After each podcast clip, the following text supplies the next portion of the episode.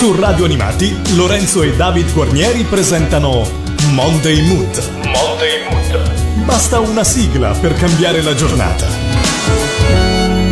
Ciao a tutti da Lorenzo, ben ritrovati a questa nuova puntata di Monday Mood. Qui con me, come sempre, c'è da RTR 99 David Guarnieri. Ciao David, ben ritrovato. Ciao Lorenzo, buonasera a tutti. Come va David? Bene, bene, bene, dai, insomma, cerchiamo di andare avanti e di buttarci dietro le scorie di questo anno che ormai ci ha lasciato qualche giorno, insomma, cerchiamo di andare avanti con un minimo di positività.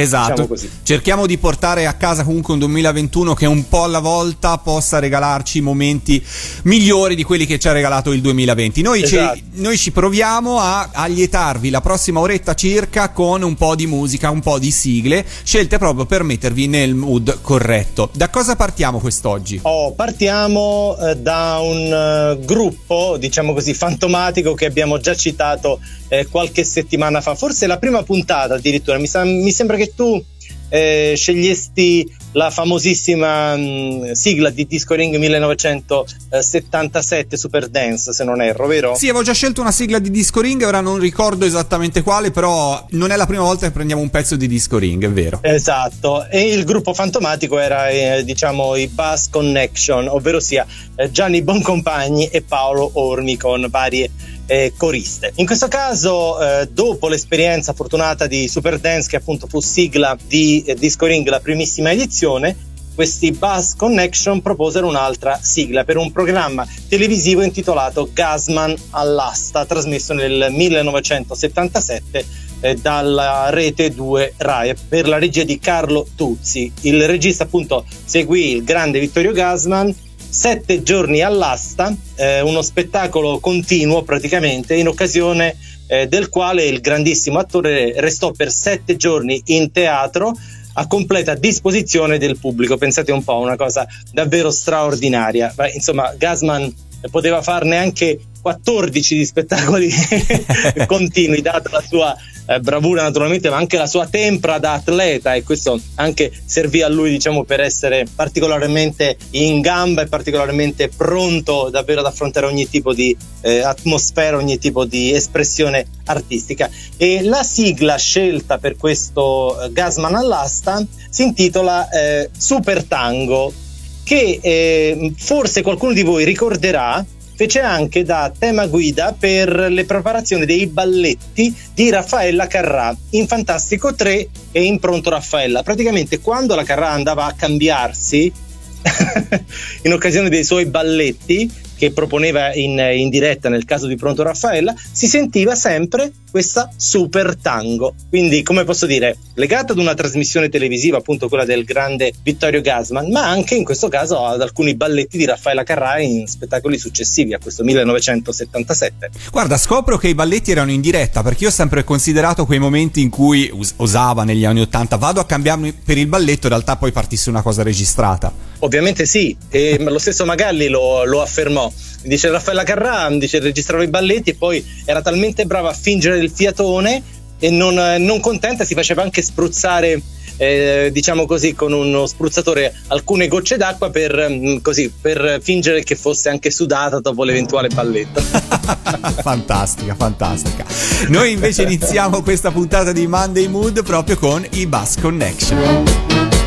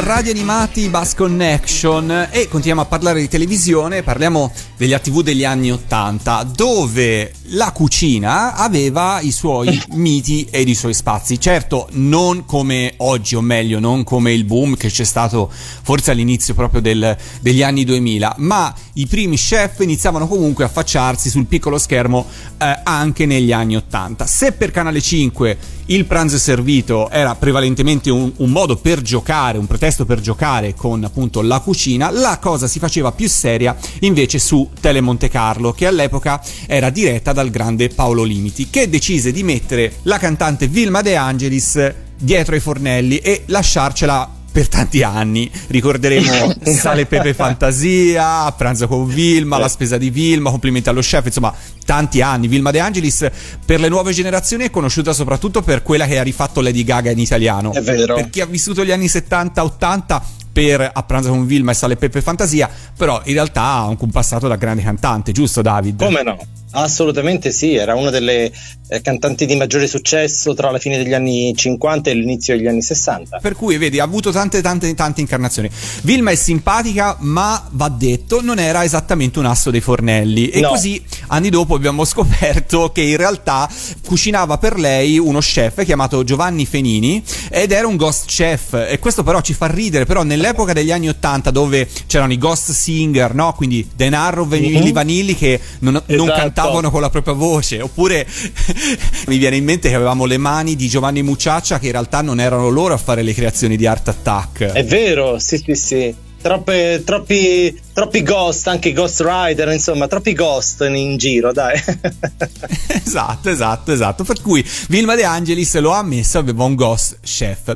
Tornando però alla cucina, eh, anche Rai 2, che all'epoca era diretta da eh, Minoli, decise nel 1983 di accendere i fornelli e di parlare di cucina anche se in chiave un po' più salutista. Quindi se da una parte su Tele Monte Carlo avevamo Vilma con il suo immancabile Friol, su Rai 2 avevamo Carla Urban e poi Enza Sampo con un programma dal titolo Dimmi come mangi che poi successivamente cambiò titolo in Che fai mangi ed è proprio di questa versione del programma di cui andremo ad ascoltare la sigla di chiusura scritta e cantata da Eugenio Finardi ed intitolata Colpi di fulmine.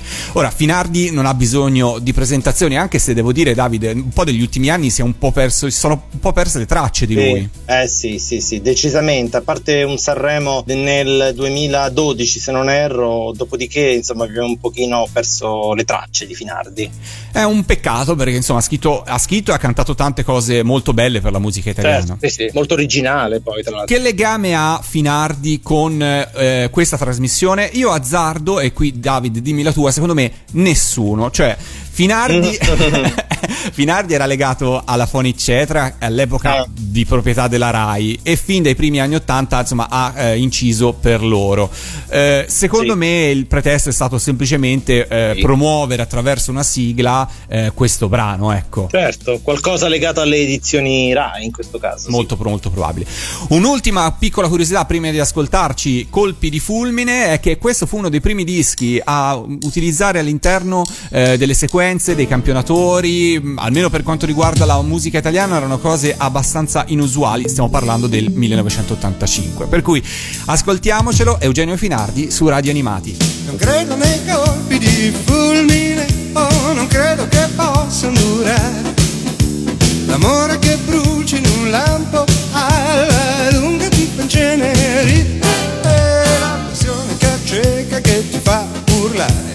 cotta che non ti fa dormire, troppo spesso ti consuma l'anima e alla lunga ti fa solo soffrire. È meglio che sia la donna a scegliere perché lei sa che cosa da dare. Non folli passioni o travolgenti emozioni, ma un dolce sicuro cadere. La donna che è forte, che ti sa calmare, curarti se ti senti male come il dolce abbraccio del porto e dopo tutte le tempeste del mare e gli uomini che cercano la donna ideale forse hanno solo paura della donna reale nella vana ricerca di un sogno e non trovano un amore normale. È meglio che sia la donna a scegliere perché perché l'amor non è un incendio da spegnere ma un eterno fuoco da alimentare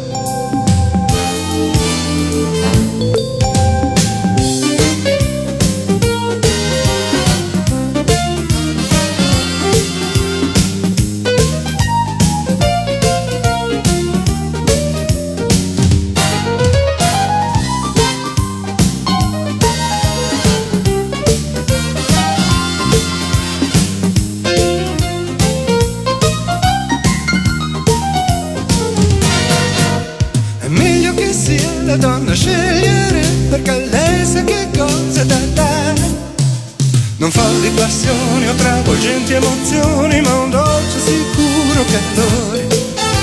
La donna sa far nascere, crescere, sa cullare e rassicurare.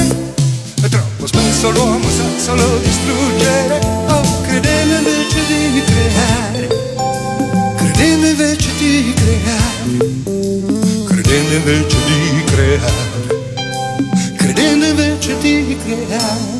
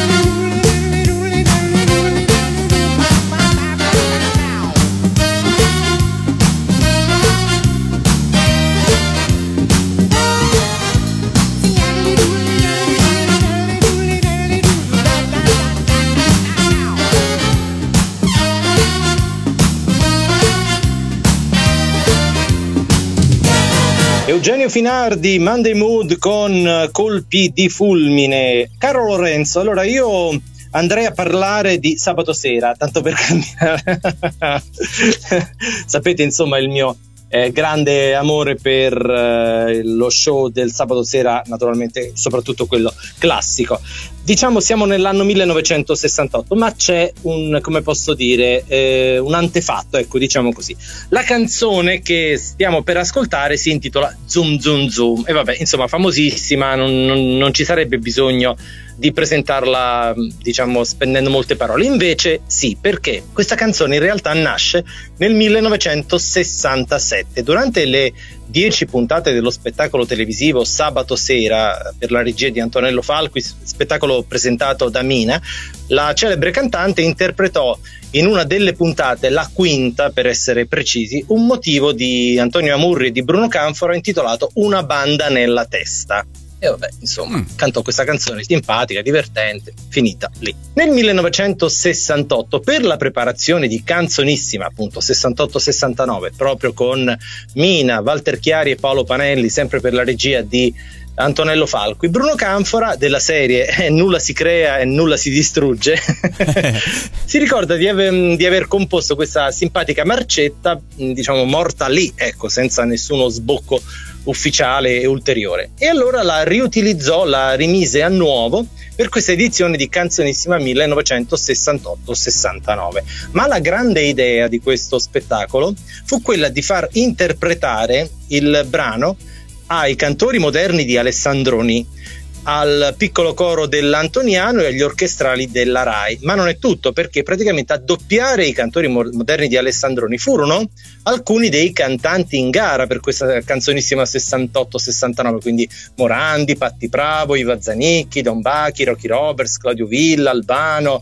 Caterina Caselli, Iva Zanicchi, eh, insomma, tantissimi, Enzo Iannacci, Miranda Martino, Iura De Palma, praticamente metà almeno dei, dei 48 partecipanti a Canzonissima 68-69. Questa trovata tra i cantanti, gli orchestrali, eh, il coro dell'Antoniano, il balletto, eccetera, eccetera, fu davvero incredibile, una sigla monster che resta sicuramente una delle più famose nella storia della musica leggera, giusto Lorenzo? Giustissimo, fra l'altro una di quelle sigle di cui esistono, hai detto tu, tantissime versioni, l'hanno cantata in tanti. Esatto, esatto. Infatti la stessa Mina che era conduttrice di questa edizione di Canzonissima eh, fece uscire mh, prima il, eh, diciamo, il singolo che fu sigla finale, ovvero sia Vorrei che fosse amore.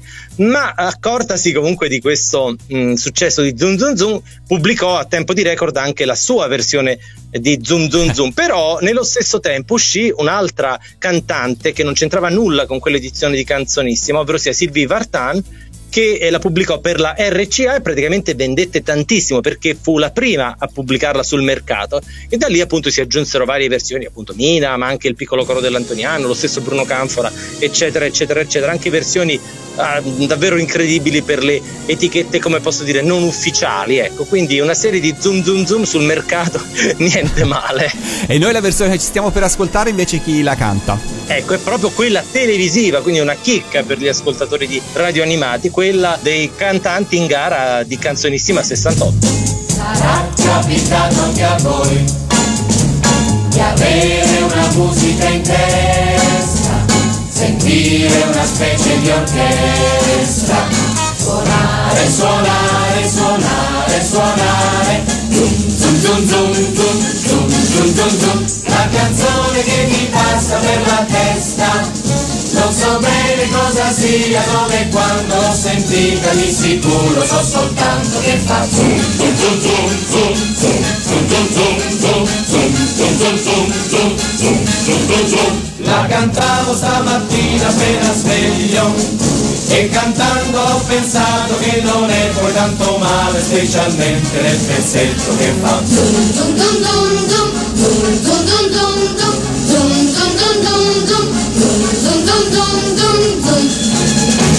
Sapessi almeno cos'è, mi sembra un concerto per piano. Ho un pezzo per tanti, ma tanti violini. La canzone che mi passa per la testa questa notte l'ho sognata, mi sembrava di sentire mille altre che facevano.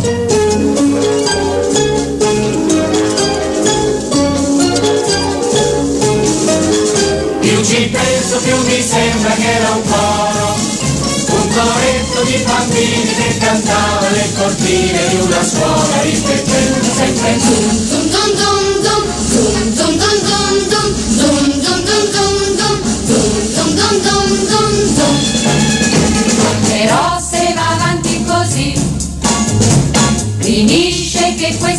canzone. Diventa una tale ossessione.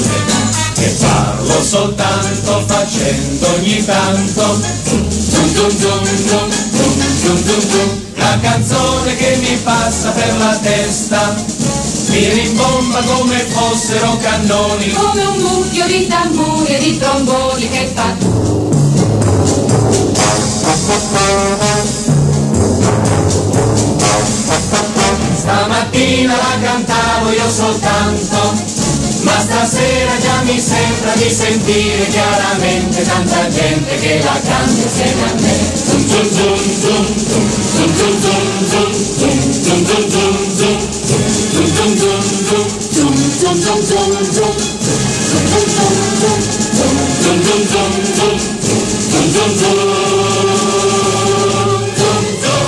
Zoom Zoom radio animati Monday Mood con Lorenzo e David Guarnieri. Dagli anni 60 torniamo agli anni 80, quando nel 1986 il comico e attore Jerry Calà propose a Silvio Berlusconi di realizzare una serie dal titolo Professione Vacanze, prendendo spunto nel titolo dal più celebre Professione Pericolo con Glenn Larson, ma raccontando ovviamente tutt'altro perché, eh, ovvero le vicissitudini di un animatore che si trovava a risollevare le sorti di un villaggio vacanze in difficoltà. Questa è in estrema sintesi la trama di Professione Vacanze, se ci fosse al mondo ancora qualcuno che almeno una volta non l'ha visto, dato che tutte le estate viene costantemente recentemente replicata.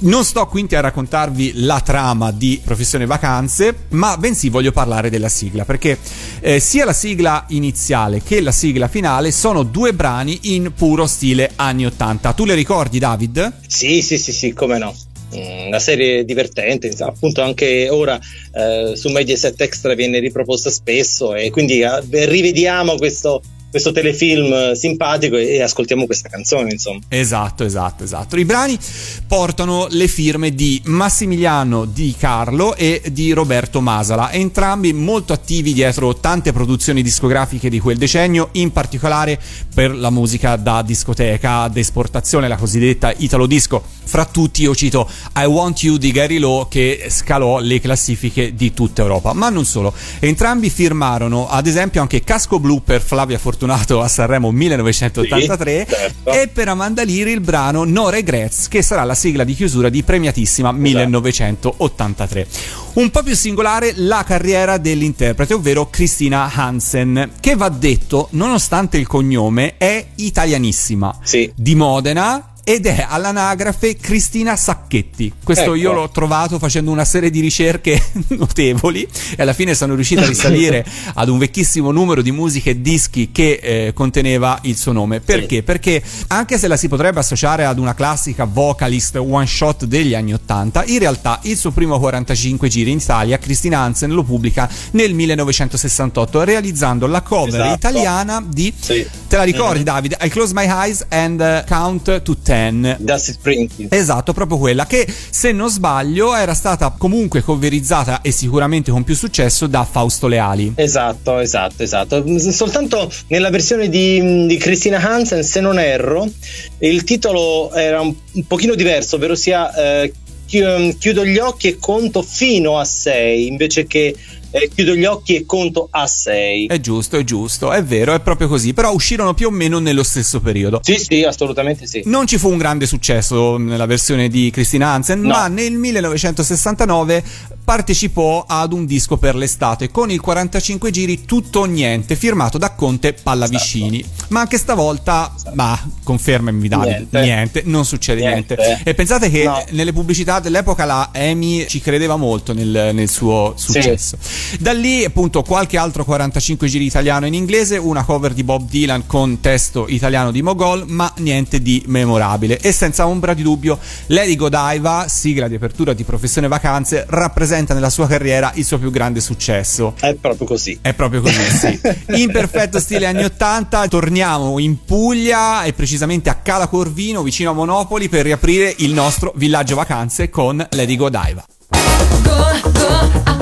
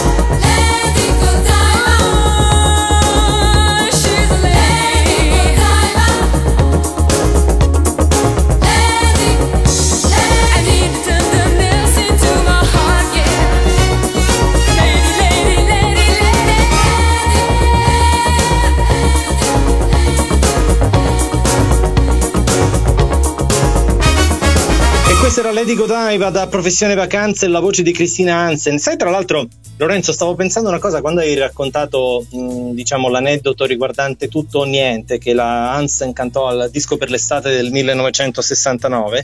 Questa canzone di Vito Pallavicini di Paolo Conte, tra l'altro, arrivò a Cristina Hansen in terza battuta, diciamo così, perché ne vennero realizzati due provini, tra l'altro poi sono anche venuti alla luce eh, interpretati da Mina e da Caterina Caselli. Ah, accidenti, per cui era un brano che aveva altre aspettative. Esatto.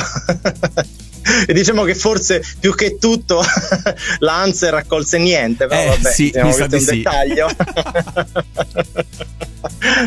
Comunque, invece adesso ascoltiamo una cantante che ha raccolto tanto, anzi tantissimo nella sua carriera lunghissima e parliamo di Iva Zanicchi. Parliamo di Vazzanicchi e anche qui un po' come, devo dire, come Vilma De Angelis, in base Esatto. all'età che hai la ricordi in un contesto diverso, no? La puoi Bravissimo, ricordare cantante, bravissimo. la puoi ricordare, ah, ok, il prezzo è giusto, la puoi ricordare politica, insomma, poi, cioè, ha tante sfaccettature, però diciamo lei Esatto. parte e nasce soprattutto come cantante. Esatto, esatto. E proprio da, mh, da una esibizione, da una serie di esibizioni come cantante, nasce per caso la sua seconda fase della carriera, appunto quella di personaggio televisivo. Allora, durante il premiatissima 84 a cui la Zanicchi partecipò interpretando come le sue eh, sette colleghe eh, varie cover di motivi italiani e internazionali, diciamo così, nei vari siparietti con Johnny Dorelli, rispetto alle sue colleghe un pochino ingessate in alcuni casi, lei si mise subito in luce con la sua proverbiale simpatia, con la comunicativa tutta emiliana, comunque molto divertente. E fece, devo dire, eh, colpo. Devo essere sincero, anch'io ehm, notai questa sua simpatia, questo suo brio proprio durante le puntate di, di Premiatissima e mi, mi fece un'ottima impressione. E questa cosa comunque la fece soprattutto, questa bella impressione, ai dirigenti Fininvest che appunto le, mh, le offrirono di condurre nella stagione 1985-1986 un quiz del mattino in onda alle 11, 11 e qualcosa, intitolato Facciamo un affare, praticamente una sorta di spin-off di Ok, il prezzo è giusto. Che era già in onda, era co- con Gigi Sabani. Bravissimo, condotto da Gigi Sabani. E la trasmissione andò discretamente bene. Non fu un boom, però ebbe un buon successo. Poi che cosa è successo? Gigi Sabani nell'86-87 emigra in Rai, torna in Rai dopo qualche anno per condurre un programma intitolato Chi tiriamo in ballo. E ehm, l'azienda Fininvest decide così di affidare Ok, il prezzo giusto proprio a Iva Zanicchi. Forse un po' sotto gamba, devo essere sincero. Mm, Secondo me neanche loro pensavano che lei potesse sostituire degnamente Gigi Sabani che ottenne un grande successo con Ok, il prezzo è giusto. Invece, paradossalmente, ma non, ma non più di tanto, eh, la trasmissione si è legata maggiormente ad Iva Zanicchi, no? Sì, senza ombra di dubbio. Senza ombra di dubbio perché probabilmente anche per la collocazione oraria a cui poi è stata messa, perché inizialmente va Sì. ricordato che il prezzo giusto era un programma della prima serata, andava in onda in Serale, prima sì, serata, sì, sì. era serale.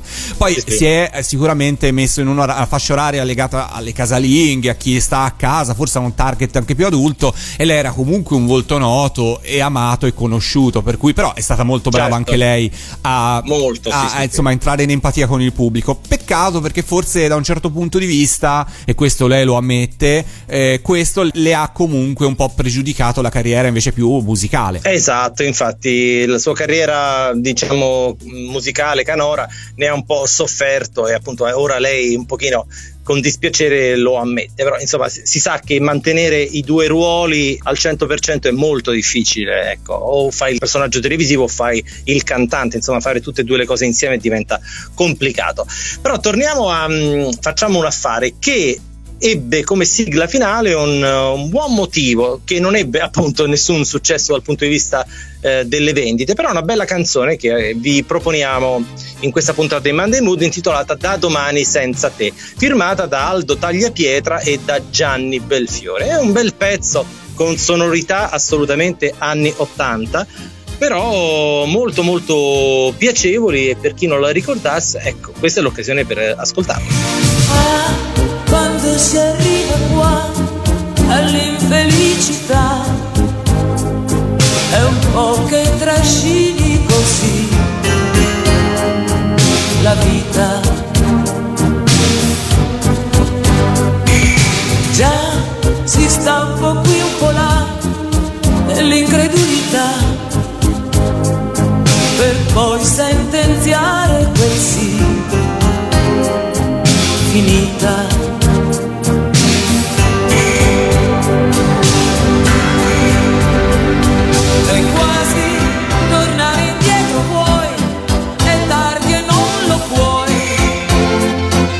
Yaşar.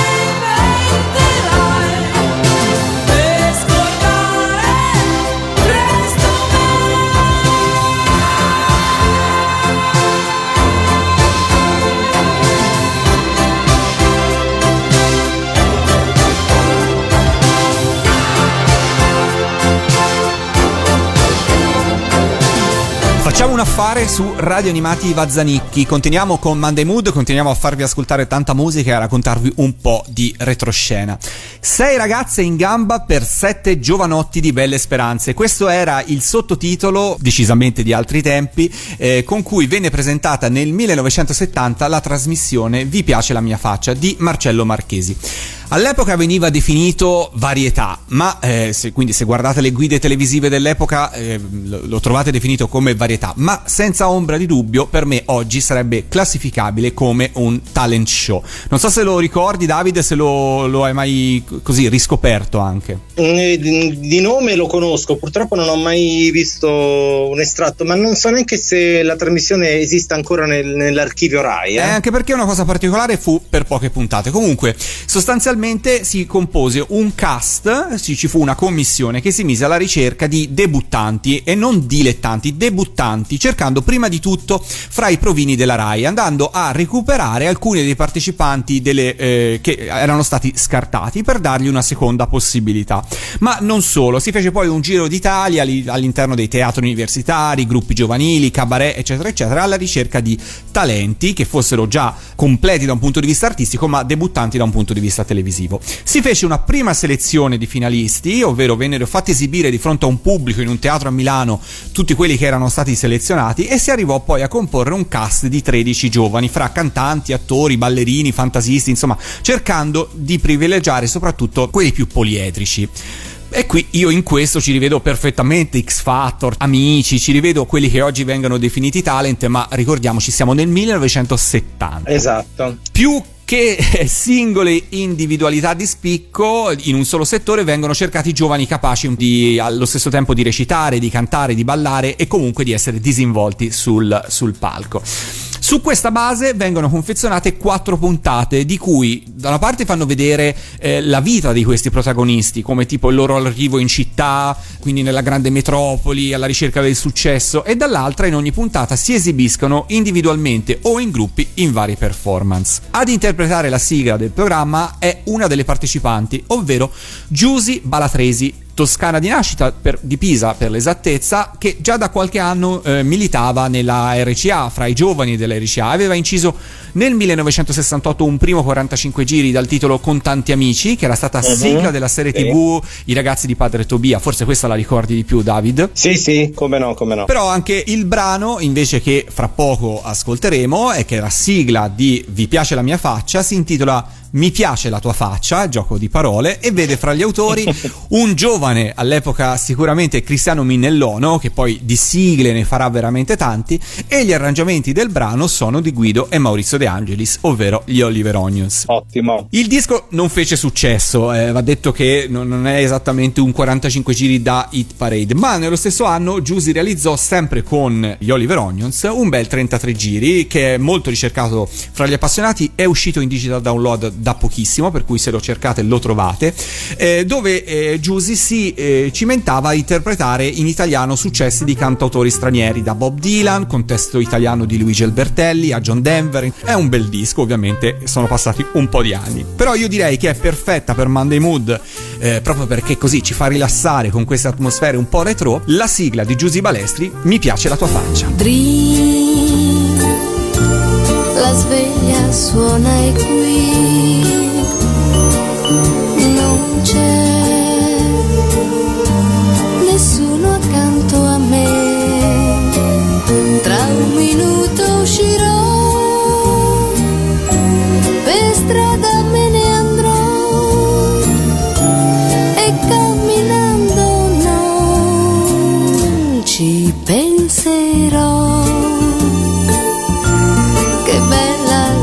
città.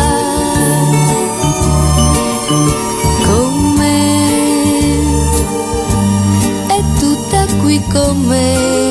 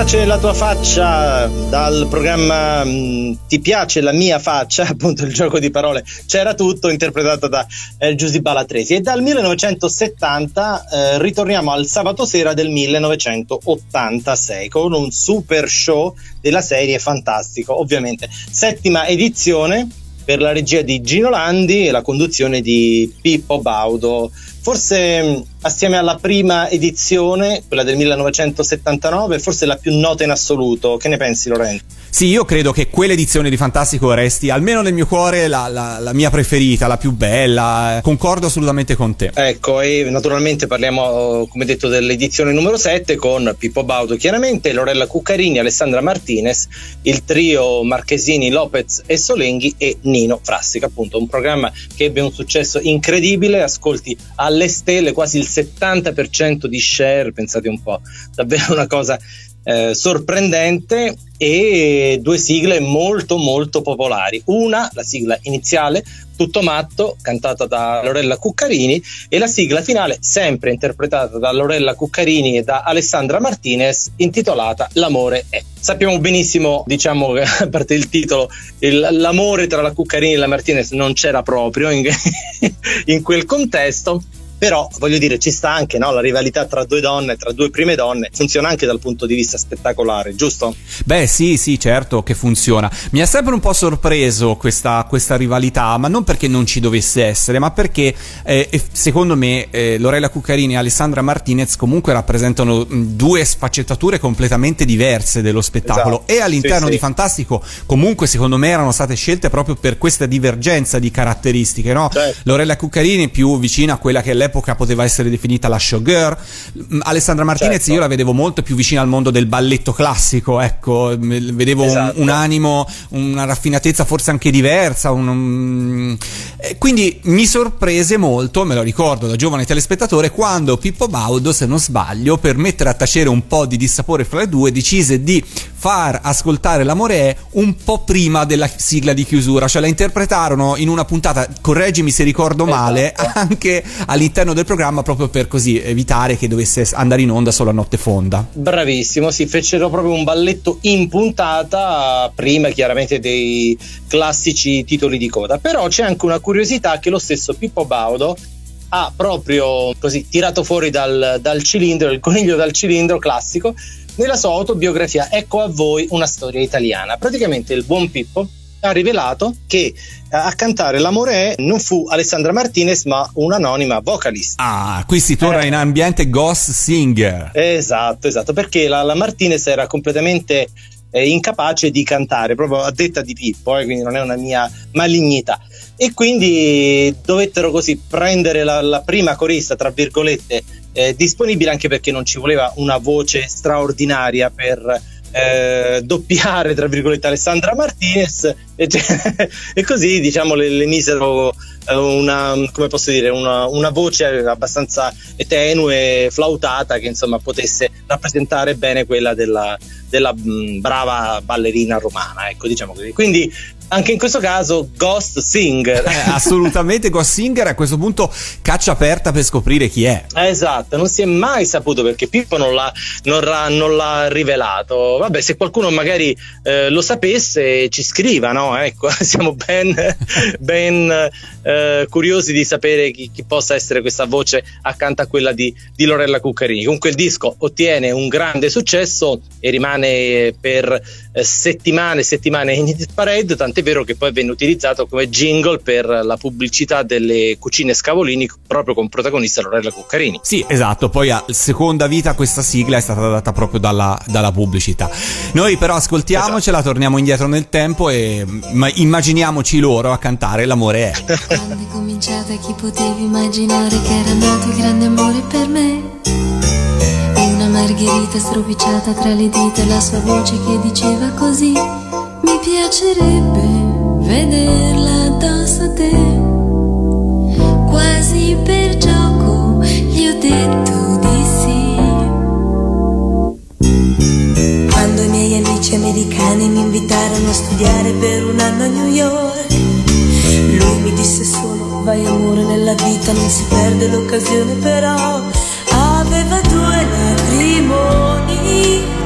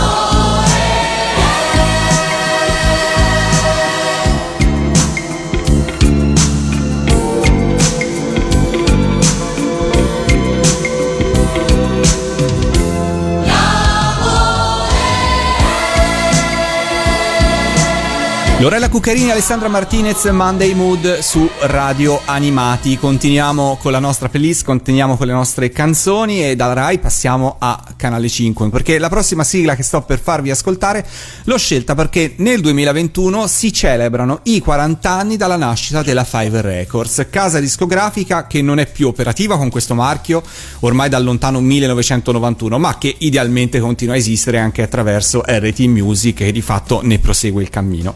Nel 1981 a dirigere la nuova etichetta fu scelto da Silvio Berlusconi Vladimiro Albera, volto già noto alla discografia perché per anni aveva lavorato alla Rifi, importante casa discografica fondata nel 1959, ma che in quel periodo, quindi nei primi anni 80, eh, già era avviata ad un lungo periodo di agonia finanziaria e pensare che la Rifi aveva, insomma, era stata la casa discografica di Mina, di Giorgio Gaber, di Malgioglio e soprattutto di Iva Zanicchi. Eh, torna Iva Zanicchi in questa puntata. Nel 1981 nasce così la Five Record che viene costituita affidandola inizialmente alle edizioni musicali Canale 5 Music che erano già preesistenti e che avevano Augusto Martelli come direttore artistico. Pochi anni dopo e più precisamente nel 1983 diviene un ramo societario a sé stante rispetto alle edizioni. Ma quali furono i primi 45 giri stampati dalla Five? Tre per l'esattezza, ovviamente tre sigle e furono pubblicati tutti nel mese di luglio 1981 e sono A Cuba di Giorgia Ghedo, sigla di Anteprima Popcorn, Eleven O'Clock di Augusto Martelli e Dallas sempre di Augusto Martelli, ma interpretata da Lucio o Lu come sul disco Ciaramitaro ed ovviamente appunto scritta da Martelli che fu scelta come sigla di Dallas una volta che la famosa soap opera transitò dalla Rai a Canale 5. Quindi ho deciso di scegliere fra queste tre proprio la sigla di Dallas perché in- per numero di catalogo rappresenta la prima uscita in assoluto della Five Record. David, il tuo ricordo, il tuo primo 45 giri Five Record, qual è stato? Allora, 45, ehm, guarda, eh, 45 fu eh, Twist 82, Ok? ma eh, comprai prima però, veramente avevo 10 anni, non un 45 ma una cassetta, Dore Mi Five, cantiamo con Five. Eh, il, il papà di Fivelandia in qualche modo. Esatto, esatto, esatto.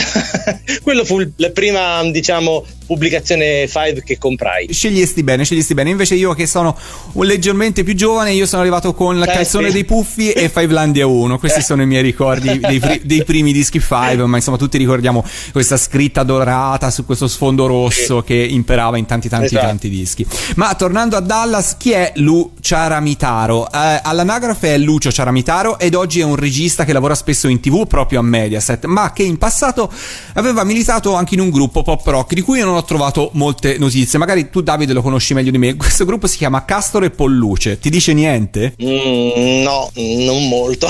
non molto, ok, quindi diciamo non aveva marchiato tantissimi successi. No. Di lui comunque No, si no, sono no, visti un po' di esibizioni, soprattutto devo dire in tempi più recenti o comunque non l'epoca di Dallas, ovvero a Matricole Meteore Mhm. e Mackemù. Trovate i Ah. filmati in rete se siete curiosi di vedere che faccia ha l'interprete di questa sigla qua. Dallas come oro nero e poi come gare di rodeo Dallas come mille stelle nel blu e fumanti ribotelle Come grande ma come grande l'America Dallas come un aeroplano lassù sopra campi giallo grano Dallas come una famiglia sta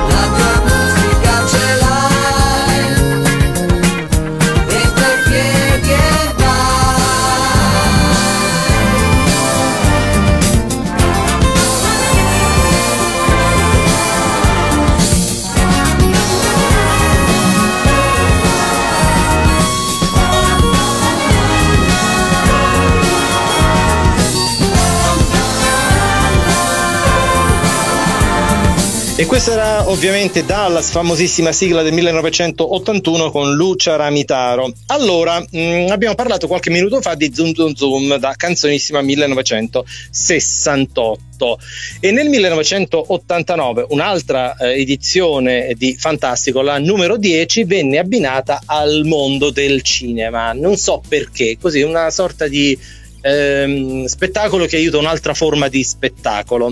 Allora, il Fantastico 10, ne abbiamo parlato anche qualche settimana fa, l'edizione condotta da Massimo Ranieri, Anna Oxa con Alessandra Martinez e Giancarlo Magalli. Per la eh, sigla di apertura si sceglie un motivo strumentale di, di Gianni Ferrio, che però risulta un po' indigesto e viene soppresso dopo pochissime settimane. Per la sigla finale, appunto, non volendola concedere né a Ranieri né a Anna Oxa, si opta per un brano eh, di eh, Gianni Ferrio naturalmente e con il testo di eh, Amurri e Verde. Appunto, dato che, come ho detto eh, qualche minuto fa, nulla si crea, nulla si distrugge, perché non, a- non abbinare a questo show eh, con eh, il cinema protagonista il balletto, il chorus di canzonissima 68 appunto di Zoom Zoom Zoom? E infatti così fecero. Per questa prossimamente qui interpretata anche in questo caso da un fantomatico gruppo La Gente di Cinema, praticamente dei coristi Rai, soltanto che a sostituire i mh, cantanti in gara di Canzonissima in questo caso furono dei famosi attori italiani. Ve ne elenco qualcuno: Silva Coscina, Silvana Pampanini, Massimo Girotti, Elsa Martinelli, Ugo Tognazzi, Sandra Milo, Franco Nero, Stefania Sandrelli, Edwige Fenech, Giuliano Gemma, Giuliana De Sio, Diego Abbatantuono, Amanda Sandrelli, Dalila Di Lazzaro, Remo Girone, Eleonora Brigliadori, Cristian De Sica, Gerry Calà, Catherine Spack, Gina Lollobrigida e altri. Accidenti. Eh sì, grandi assenti, malgrado avessero dato la loro disponibilità, Alberto Sordi e Monica Vitti, che non si presentarono il giorno delle registrazioni, con il disappunto della Rai, che chiaramente puntava anche su queste due eh, straordinarie presenze. Allora, la canzone praticamente non ebbe nessun successo dal punto di vista discografico, però resta davvero un must per quello che riguarda invece l'effetto televisivo, perché insomma trovarsi tutti questi eh, attori famosi schierati eh, settimana dopo settimana eh, piacque. Infatti questa canzone venne spostata da sigla finale per eh, vestire, diciamo così, musicalmente i titoli di testa. Una sigla promossa, possiamo dire. Bravissimo, bravissimo, esatto. Almeno resta così il divertimento di vedere tanti attori famosi doppiare visivamente un, un simpatico motivo che eh, appunto anche in questo caso per chi non lo ricordasse avrà, ha modo in questo caso di, di riascoltarlo.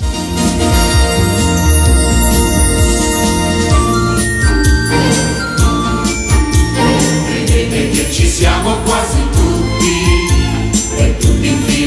fila come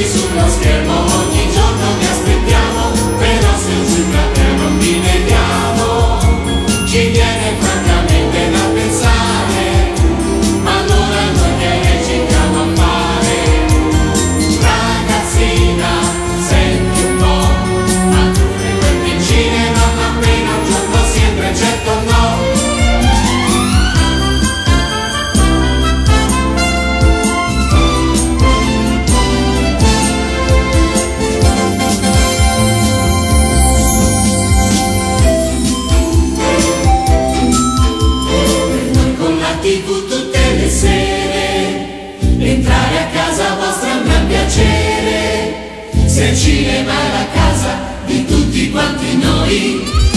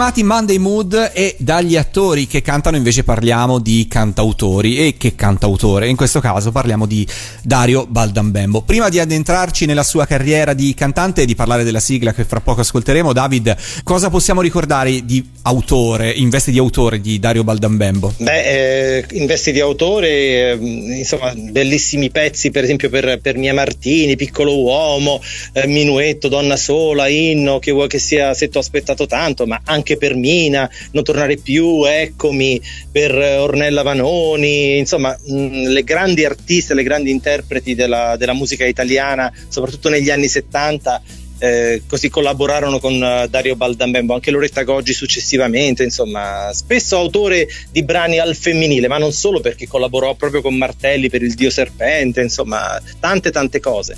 E negli anni Ottanta Dario Baldambembo vivette un momento particolarmente felice della sua carriera anche in veste di interprete, perché si classificò al terzo posto a Sanremo 1981 dietro Alice con Per Elisa e dietro Loretta Goggi con Maledetta Primavera con il brano Tu cosa fai stasera? E vi fissò con il 45 giri autostrada e poi l'album Voglie d'azzurro che fu un discreto successo. L'anno successivo il cantautore lombardo decide di creare per il suo nuovo album un vero e proprio studio di registrazione a contatto con la natura e così nella sua cascina a Maggiora in Valsesia prende vita uno dei suoi album più ispirati che non a caso prenderà il titolo di Spirito della Terra. Anche le canzoni contenute nell'album rispecchiano questo desiderio di rapporto con la natura, eh, fattoria, alberi d'inverno, Favola di primavera, ultima traccia dell'album il brano Falò, interpretato con gli amici e colleghi Riccardo Fogli e Marcella Bella. Falò è l'ultima traccia dell'album e contiene fra parentesi un sottotitolo che vi dirà qualcosa che è Amico è.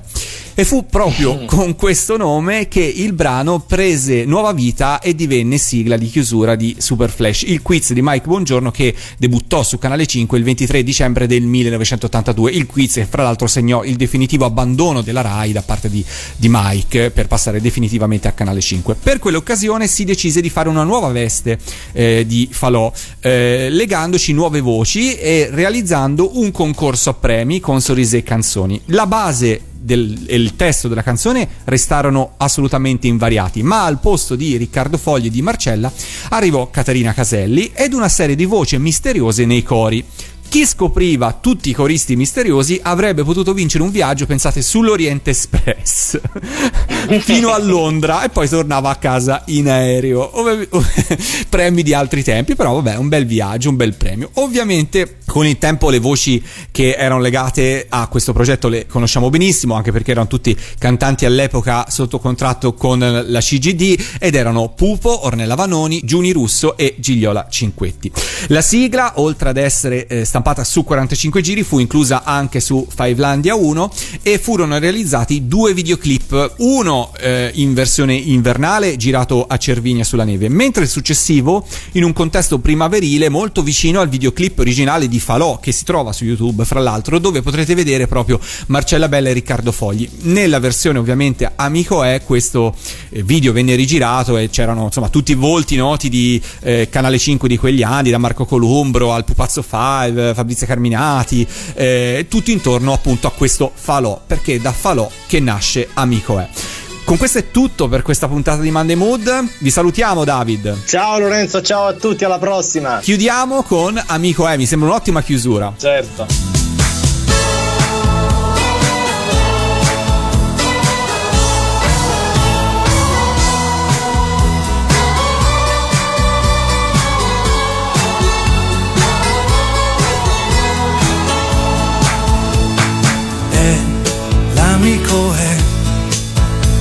Persona schietta come te, che non fa prediche e non ti giudica, fra lui e te divisa in due la stessa anima, però lui sa, l'amico sa, il gusto amaro della verità, ma sa nasconderla e per difenderti un vero amico anche bugiardo è.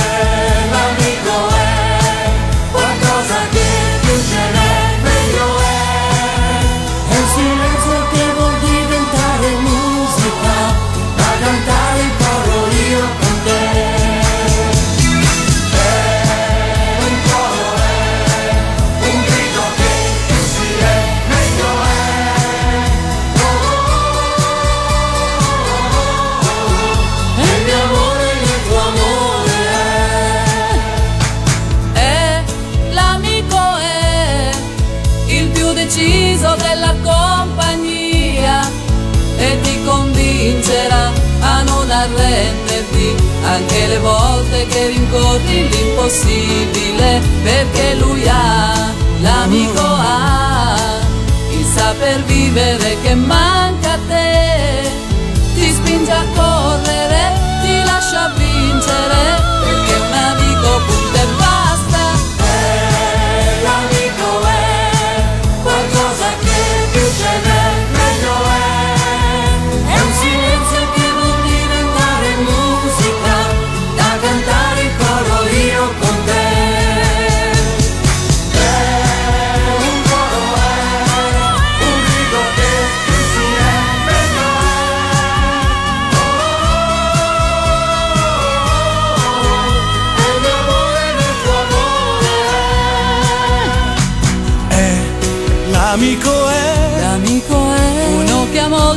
gelosia di te, per ogni tua pazzia, ne fa una malattia, tanto che a volte ti vien voglia di mandarlo via. però lui no, L'amico no, per niente al mondo io lo perderò. litigheremo sì, E lo sa lui perché è pure il mio miglior amico.